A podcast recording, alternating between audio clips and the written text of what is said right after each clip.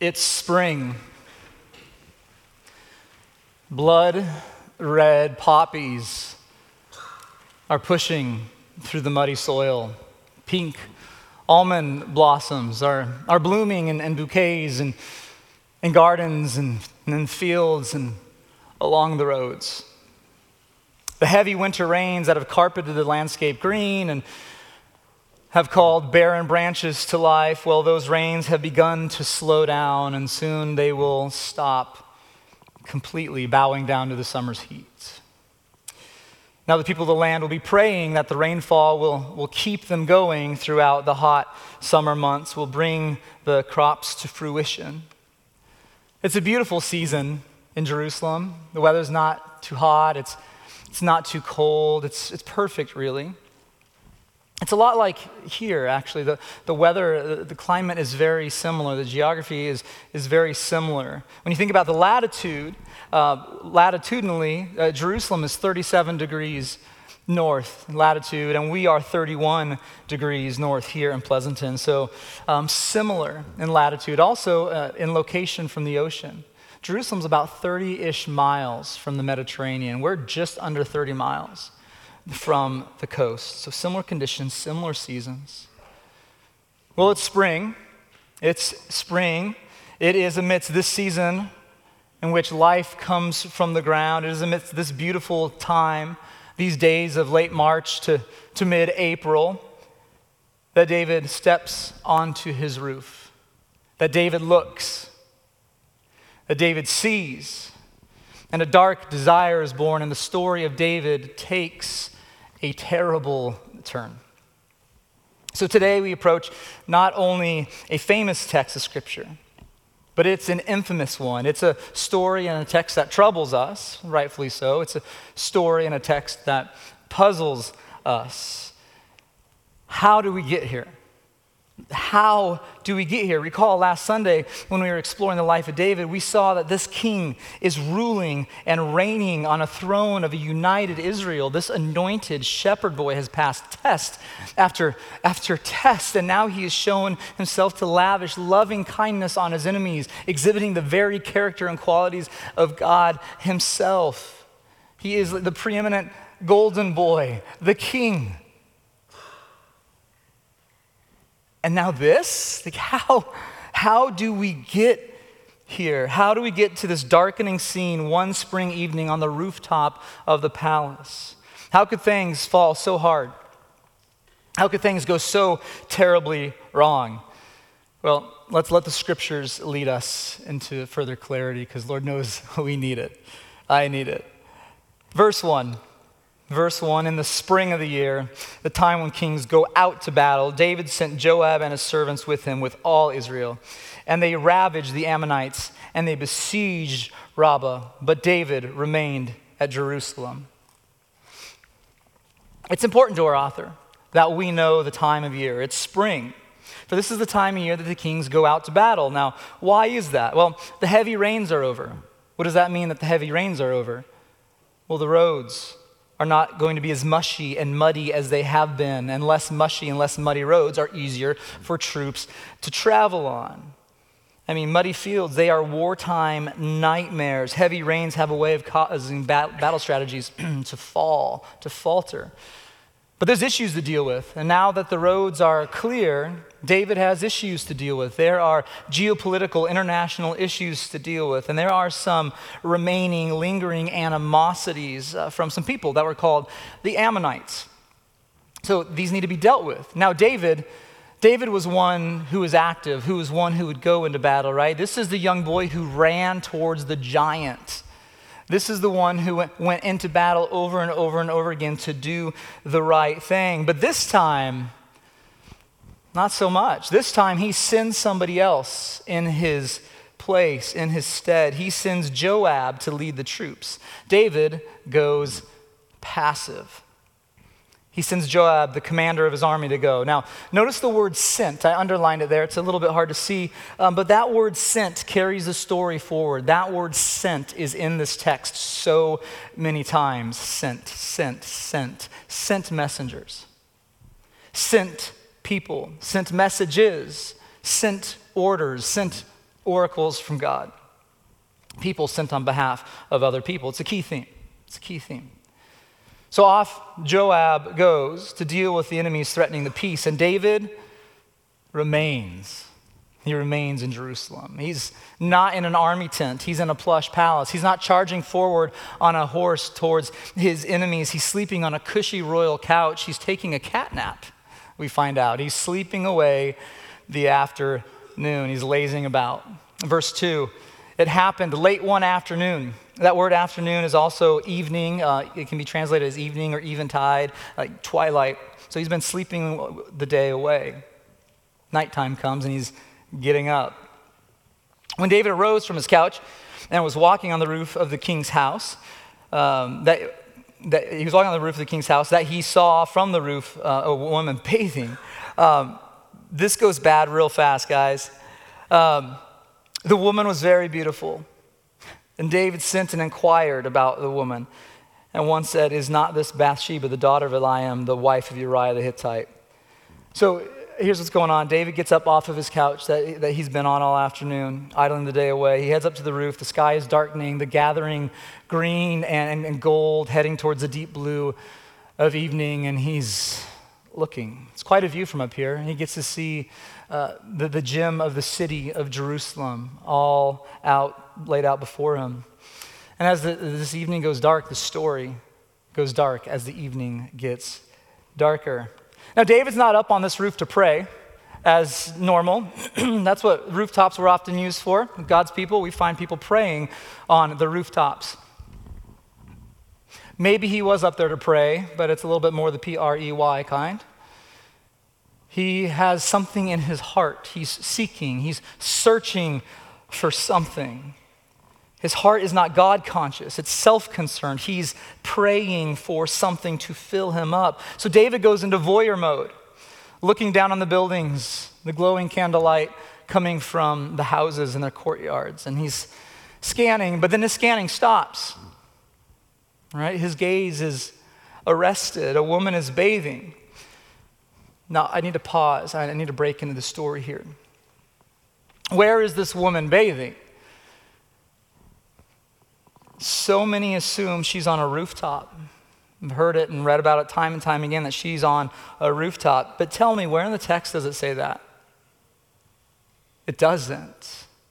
It's an assumption brought to the text.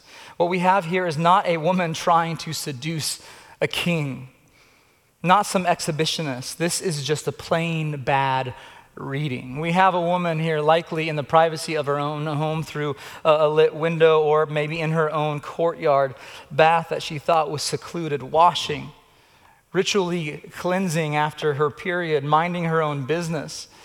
And David's gaze unrightfully preys upon her. And he doesn't turn away, he leans in, her beauty clear even in the twilight. So, what does he do? What does this very married man do? And I say he's very married because he has at least seven wives at this point. Well, David sent for more information to find out who she was. And the report comes back this is Bathsheba. What if it stopped there? What if he turned away? What if he had never sent for more information? What if he didn't do more research? What if he didn't try to find out her name? What if he didn't take that small, seemingly innocent step of trying to find out just a little bit more? What if he didn't make that click or make that scroll or, or make that question turn into some kind of answer giving response? What if? Things would have changed. Things would have changed. Well, the report comes back. This is, this is Bathsheba. Notice the messenger's words. Is not this Bathsheba? That's odd. Why does he say that? Is not this Bathsheba? Why does he say it like that? Well, he says it like that because he knows something that we generally don't know when we read this text. And do you know what that is? David knows who Bathsheba is. David knows who Bathsheba is. She's no stranger to him. David knows her. Look at this. She is the granddaughter of Ahithophel. Who is Ahithophel? He is one of David's closest counselors who's been in the palace with David. She is the daughter of Eliam. Who is Eliam? He is one of David's 30 men, one of his closest friends for decades. She's the wife of Uriah the Hittite, a friend and fellow soldier, also one of David's mighty men. David knows her. He might not have recognized her via the twilight, but now he knows who she is. And when you do all the age calculation based on Ahithophel being her grandfather and all those things, don't have time for it. Bathsheba is a great deal younger than him. David is, is 20 years into his kingship. He's probably about 49 at this time. Bathsheba is at least two decades younger. David has likely seen her toddling through the palace as a toddler on her grandfather's knee at some point. There's so many implications. We do not have time. There's so many implications. But this, uh, as you all know, leads to a case of sexual abuse. And when you look at the stats, 93% of cases of sexual abuse occur by an acquaintance or somebody well known. They're not a stranger. It's in the scriptures too. It's in the scriptures too. On we go, verse 4 through 5. So David sent messengers and took her, and she came to him, and he lay with her. Now she had been purifying herself from her uncleanness.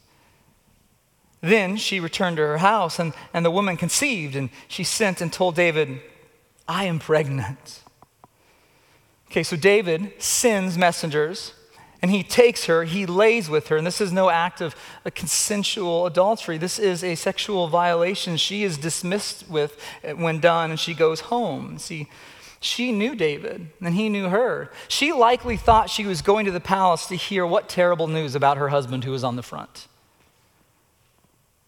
What so many widows have heard before I'm sorry to tell you, but your husband has died in battle. She likely thought she was going to hear that or to have audience with the king that she, she well knew, but then she leaves shock in shock and uh, traumatized from what's happened. And a few weeks later, what do we hear? Well, we hear the voice of this voiceless woman. She speaks, and we hear the words, I am pregnant. She sends the words, I am pregnant. Now, notice that bit about the uncleanness. That might make us uncomfortable to talk about here in church service, but this is God's word, so we talk. According to the law, she was going about a ritual cleansing during, during her bathing. She was, she was following the law while David was breaking it. David breaks the law as he lusts upon her while she is following God's word. By the way, this is also included in there just to, just to make sure say, to say, like, she was not pregnant before this, right? Based on everything that's going on, we know she wasn't pregnant, and then David, okay? Now, the darkening story goes darker, verses 6 through 8.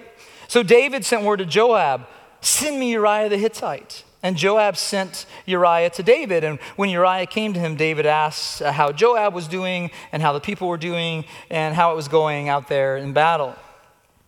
And David said to Uriah, Go down to your house and, and wash your feet, a euphemism for making love to his wife. And then it says this And Uriah went out to the king's house, and there followed him a present from the king. Okay, what's this? Well, this is gross uh, David sends word to Joab and says, Bring Uriah, her husband, home.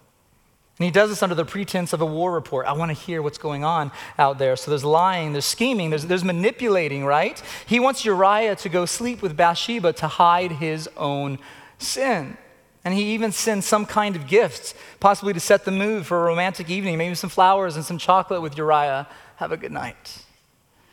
It's crafty, it's, it's gross. Look at verse 9. But Uriah, but Uriah, oh, he messes everything up for this David. But Uriah slept at the door of the king's house with all the servants of his Lord and did not go down to his house. And when they told David, David, Uriah did not go down to his house, David said to Uriah, Wait, wait, have you not come from a journey? Why did you not go down to your house? Uriah said to David, The ark the ark and Israel and Judah, they dwell in booths and, tents on the battlefield. And my lord Joab and the servants of my lord are camping in the open field. Shall I then go to my house to eat and to drink and to lie with my wife? As you live and as your soul lives, I will not do this thing. So, uh, look, Uriah does not go home, sleep with his wife. There's this virtue in this, this man, and he says, like, while my brothers are on the battlefield, like, I'm going to be in solidarity with them. I'm at war, David. And, and the ark of God's presence is out on the field, David. God's presence is out there. I'm not going to do this while they're out there fighting for the peace. David's shameful actions are shamed by Uriah's virtue. So, this righteous response then leads to David growing even more uh, twisted in his scheming. Look at verses 12 through 13. Then David said to Uriah, Remain here today also, and tomorrow I will send you back. So Uriah remained in Jerusalem that day and the next, and David invited him, and he ate in his presence, and he drank so that he made him drunk. He's boozing up his friend. And in the evening, he went out to lie on his couch with the servants of his Lord, but he did not go down to the house. So David tries to lower Uriah's defenses, right? He um, does this under the pretense of communion, spending time with Uriah, but he's just getting him drunk. But still, Uriah acts in solidarity with, sol- with the soldiers. David's manipulations are foiled. Now, the story gets even darker and even, even more broken. Told you some shadows today. We're walking through some shadows. Are you with me? Are we here together? We're heading to the light, I promise you. I promise you. Verses 14 and 15. In the morning, David wrote a letter to Joab and sent it, to the, uh, sent it by the hand of Uriah. In the letter, he wrote, Set Uriah in the forefront of the hardest fighting and then draw back from him that they may strike him down and that he die. David's about to murder one of his mighty men who's been faithful to him. Do you see how sin acts like a fracture in a windshield? An unfixed fracture in a windshield, what does it do? It spreads, it sprawls. It acts like cancer, a cancer cell growing, multiplying, and damaging if it is not eradicated. In order to cover up sin, deception and manipulation and misuse of power are used. When you hide sin, you multiply sin. Hidden sin is multiplied sin, it grows in the darkness like mold. And well, it happens. David's calculated murder with the help of his intrigue partner in crime, Joab. Uh, it's accomplished. Uriah is sent close to the city with a suicide mission. They should not go towards the walls of the city, be that close, because what's on top of the walls of a city, right? The archers. But they're sent in, so Uriah goes in and he is killed. There it is. Sin brings death. Sin brings death. The wages of sin are death. And you know what we often miss in the story? What I've missed for years is, is that other men are killed with Uriah. It's not just him, because a whole troop is sent in to like cover up the whole thing. So Uriah is killed. But who else is killed? Innocent soldiers who are fighting on David's behalf, who are fighting on God's behalf, they are killed. Collateral damage. Sin brings collateral damage into the lives of your family and your friends. It may start out as some kind of private thing, but it doesn't remain that way. It spreads, it sprawls. So, more blood is on David's hands than just Uriah's blood. Our sin damages others. We can try to hide that fact from ourselves all day long, but it, it will out. It will out. So the trail of tears continues now. Bathsheba mourns her husband. Eventually, David takes her as his wife. The baby is born, and the child dies. Heartbreak upon heartbreak upon heartbreak. This is what sin does. Sin, by the way, you see, is not just a theological word, an unpopular word that we use to call um, things that are fun, but God doesn't like arbitrarily and tells us not to do them, right? Sin isn't just what we call the, the good stuff that God doesn't want us to do. That's not what sin is. Sin is what distorts good order and design. Sin is what vandalizes creation. Sin is what mars the artist's beautiful intent. Sin is that which dehumanizes us and has us dehumanize other people and use them as objects for our aims. Sin disintegrates us, mind, body, soul It disintegrates communities, it disintegrates the world. Sin steals from us, taking life and taking a flourishing. And sin is that which looks shiny and beautiful and good, but then turns out to be a poison. Now, our story doesn't end in the hopelessness of sin. God comes, and when God comes, things change. God comes to confront and to restore, for God now does some sending of his own. Look at chapter 12. Pick up at verse 1. God is on the move. We have a good God. And the Lord sent Nathan to David.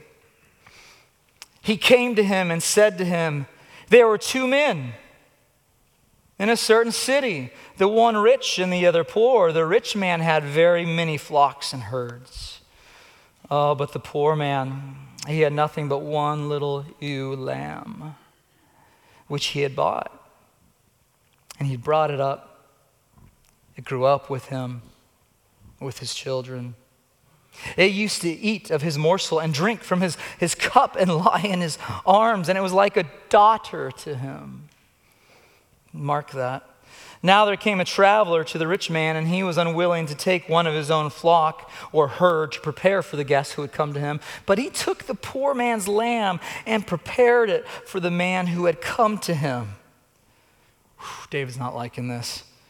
Then David's anger was greatly kindled against the man, and he said to Nathan, As the Lord lives, the man who has done this, he deserves to die. And he shall restore the lamb fourfold because he did this thing and because he had no pity. The name Bathsheba in Hebrew, Bath Sheva, means daughter, daughter of the oath, daughter.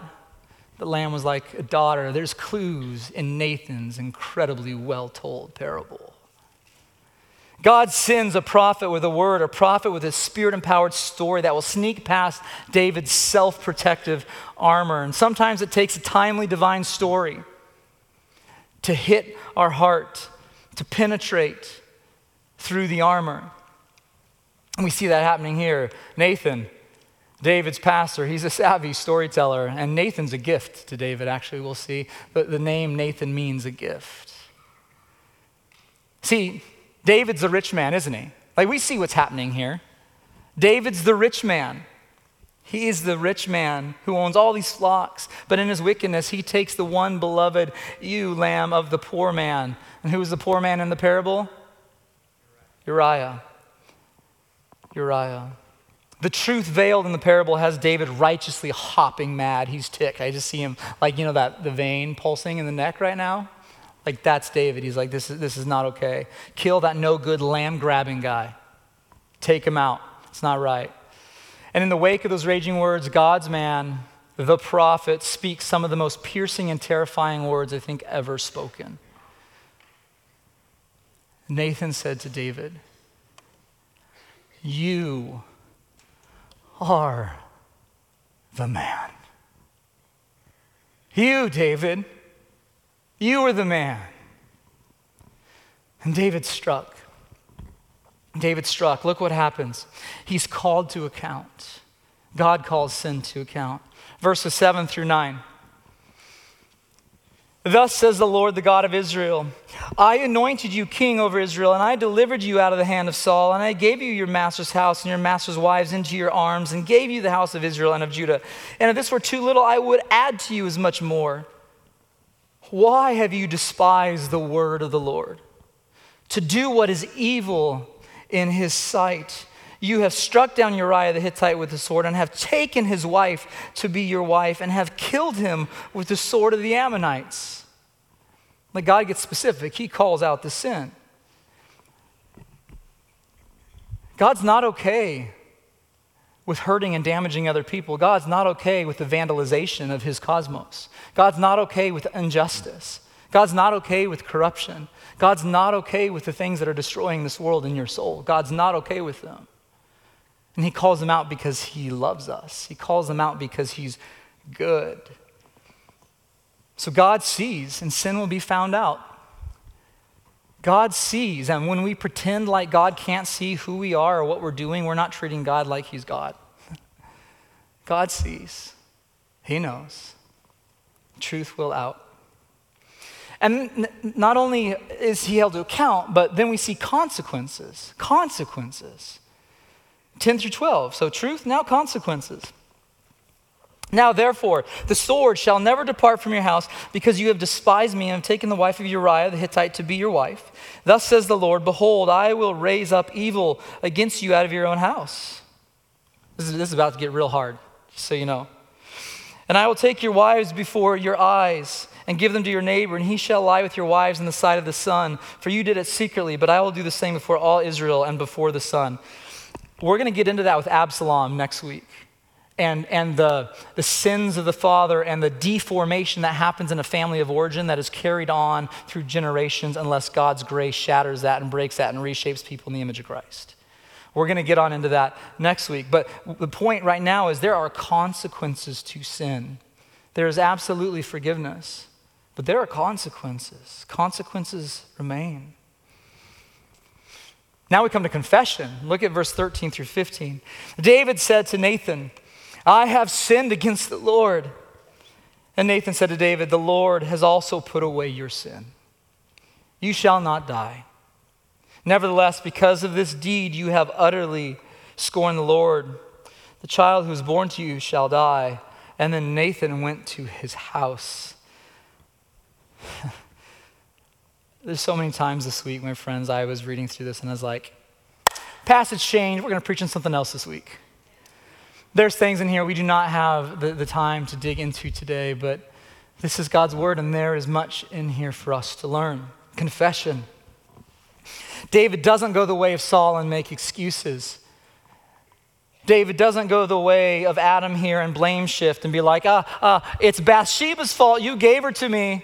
Like that timing, that was on you, Lord. He doesn't, he doesn't do the blame shifting. He says, I've done this. I have done this. And we know this is a true, heartbroken, contrite uh, confession because we read about it in Psalm 51. Read Psalm 51 this week. It is the, the confession psalm based upon what's happened here. Psalm 51. So, con- confession is necessary. It's absolutely necessary to, to speak the truth about our condition. So, here's, here's my question now How do we process all the ugliness we just heard? It's heavy. It's heavy. Is there any good news in here for us to hear? Is there any crooked road in here that leads us to Jesus? And there is. There is good news. So here's how we're going to go about it. First, what we need to understand is this this is another fall scene. I'm not talking spring, fall, summer. I'm talking the fall. Okay, Genesis chapter 3. Look at, look at what happens here. Pastor Dane mentioned this a couple weeks ago, and we're going to press into it a, little bit further. Genesis chapter 3, 6 through 7. This is the fall in the Garden of Eden. Let me read a few verses. So when the woman saw that the tree was good, Hebrew, tov, for food, and that it was a delight to her eyes, and that the tree was to be desired to make one wise, she took of its fruit and she ate. And then she also gave some to her husband who was with her, and he ate. Then the eyes of both were opened, and they knew they were naked, and they sewed fig leaves together and made themselves loincloths. Saw, good, took, ate, and then they hid. Move to Samuel, 2 Samuel 11, verse 2. It happened late one afternoon when David arose from his couch and was walking on the roof of the king's house that he saw from the roof a woman bathing. And the woman was very beautiful, which happens to be the word tov, or good. And David sent and inquired about the woman, and one sent is, said, Is this not Bathsheba, the daughter of Eliam, his wife Uriah the Hittite? And so David sent messengers and took her, and she came to him, and he lay with her. You see the overlapping parallels, right? You see, it's, it's Eden 2.0. David's fall is yet another Eden like fall.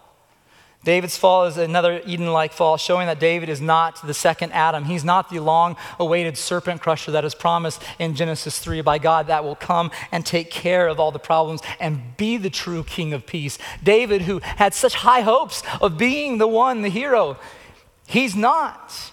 He is not the hero.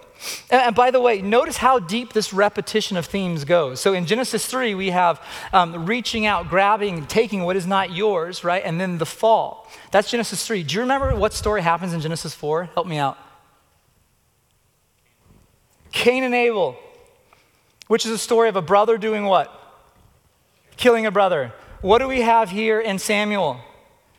David reaches out, grabbing unlawfully, taking what is not his, hiding it. And what's the next part of the story? Killing his brother, fratricide. This is Genesis 3 and 4 in, Sam, in 2 Samuel. It's on repeat. The broken record of human sin is just, it's just on repeat. So, what hope do we have? And what are we to learn from this? Well, at this point, here's, here's what I want to do. I want to tell you about a curious and common phenomenon that happens with preaching and sermons. Okay? There's a curious and common phenomenon that happens with preaching sermons. I'm going to call it the somebody else syndrome. Maybe I don't even need to tell you what I'm about to tell you. And here's how it goes you finish preaching a sermon like a um, sermon on joyful generosity, and someone comes up to you afterwards and they're like, What a timely word! Such a good word. Uh, Pastor, you know what? The whole time I was thinking about my husband. Joyful, generosity. I like he he wasn't here. I'm going to send him the sermon. Or or say it's a sermon on uh, unhurried presence. Afterwards, someone will be like, oh, so, such a needed word. Couldn't help but to think of my son. He's just always on his phone, always going, always like, I'm going to send him the sermon. I'm going to send the sermon. I could not help but to think of them. Here's the point. So often, we hear a sermon, we hear God's word, we read God's word, and we have this defense mechanism in us, right? This defense mechanism in us uh, that has us hiding behind fig leaves, and suddenly we go, them. Them. Maybe we've been sitting in the sermon thinking the whole time about somebody who should be here at church hearing the sermon. Thinking about somebody else mode, voyeur mode. We're watching, it's third person mode. It's third person mode. And I think we can really easily go into third person mode with David, don't you? We can really easily go into third person mode and go, This is so gross. This is so disgusting. How could David? How could they? Or how could this other person? But it seems to me that these words of Nathan leap up off this page. And they resound throughout the ages, they resound from generation to generation. Again, alive and anew from person to person, and turn to us today. And they call out to us, You are the man. You are the woman. You, like David, have sinned. You, like David, need a great Savior. Because David, he was appalled at Nathan's parable, but he couldn't see himself in it.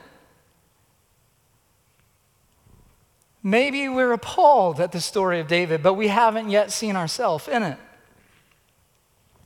Someone else syndrome. It's easy to self protect. David didn't see the sermon was about him. And all too often, we don't see that this story, yes, of course it's about David, my friends, but it's about me. It's aimed at me and it's aimed at you. That's why it's in here in Scripture, because we have a propensity to see, to take, to consume, and to hide, and to multiply sin, and then get mad about, at God about the whole thing. We have a need for confession. We need to move from a third person hearing, David, to a second person hearing, you're the man, to a first person, God have mercy on me, a sinner. So I want to make this clear. This text is divinely tailored.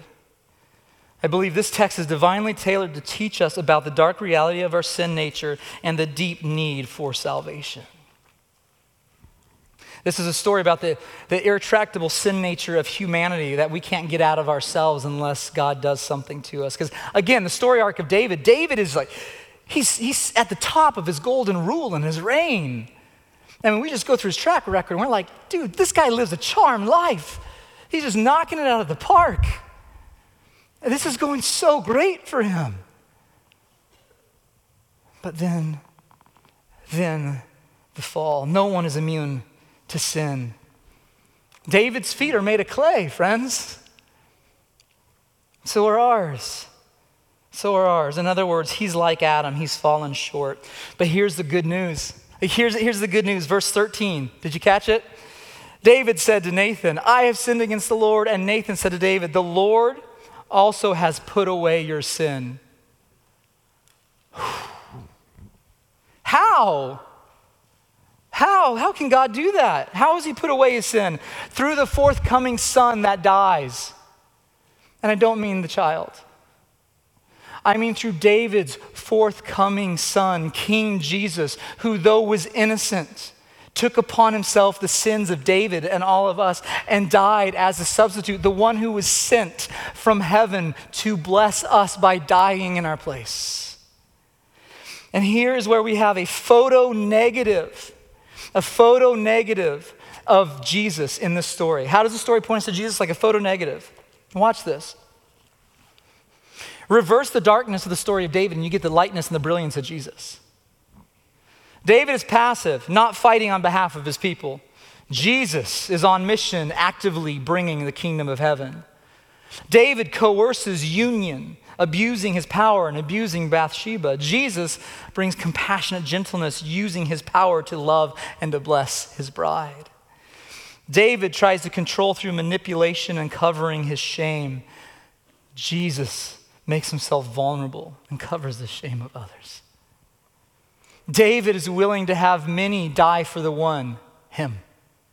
Jesus, the one, is willing to die for the many.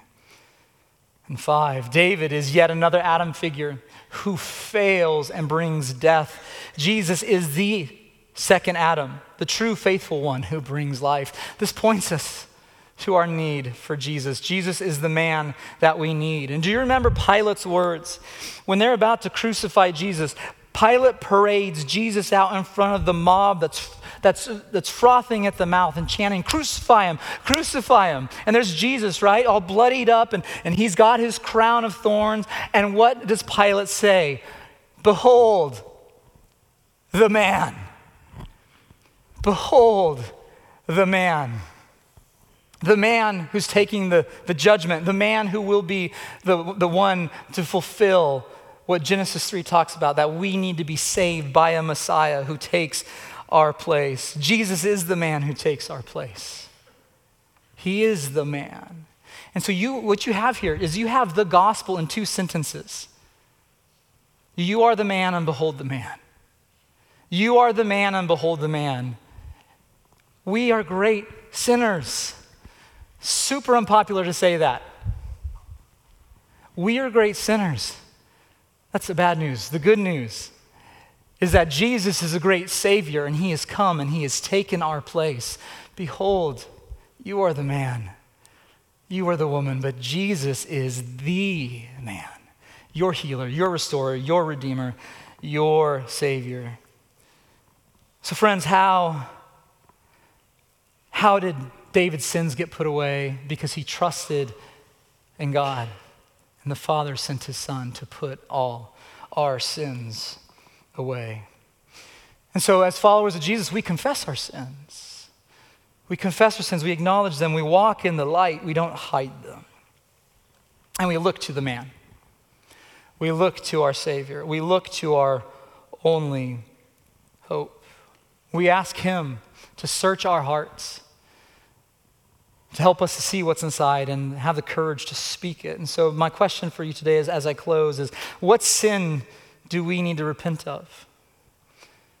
What sin is, is in our lives that's, that's hiding? What's in there? What's in there? What is it that you think you need to hide in order to protect your life, but really it's destroying your life? What sin do you need to repent of? Confess it. Confess it and gaze upon Jesus Behold the man bleeding on the cross for you, blood, bright like the scarlet poppies of spring. Behold the man who went into the grave to bury your sins there so they would never rise. Behold the man who rose from the dead to bring new life out of the ground. Behold the faithful King who comes to bring life to his bride.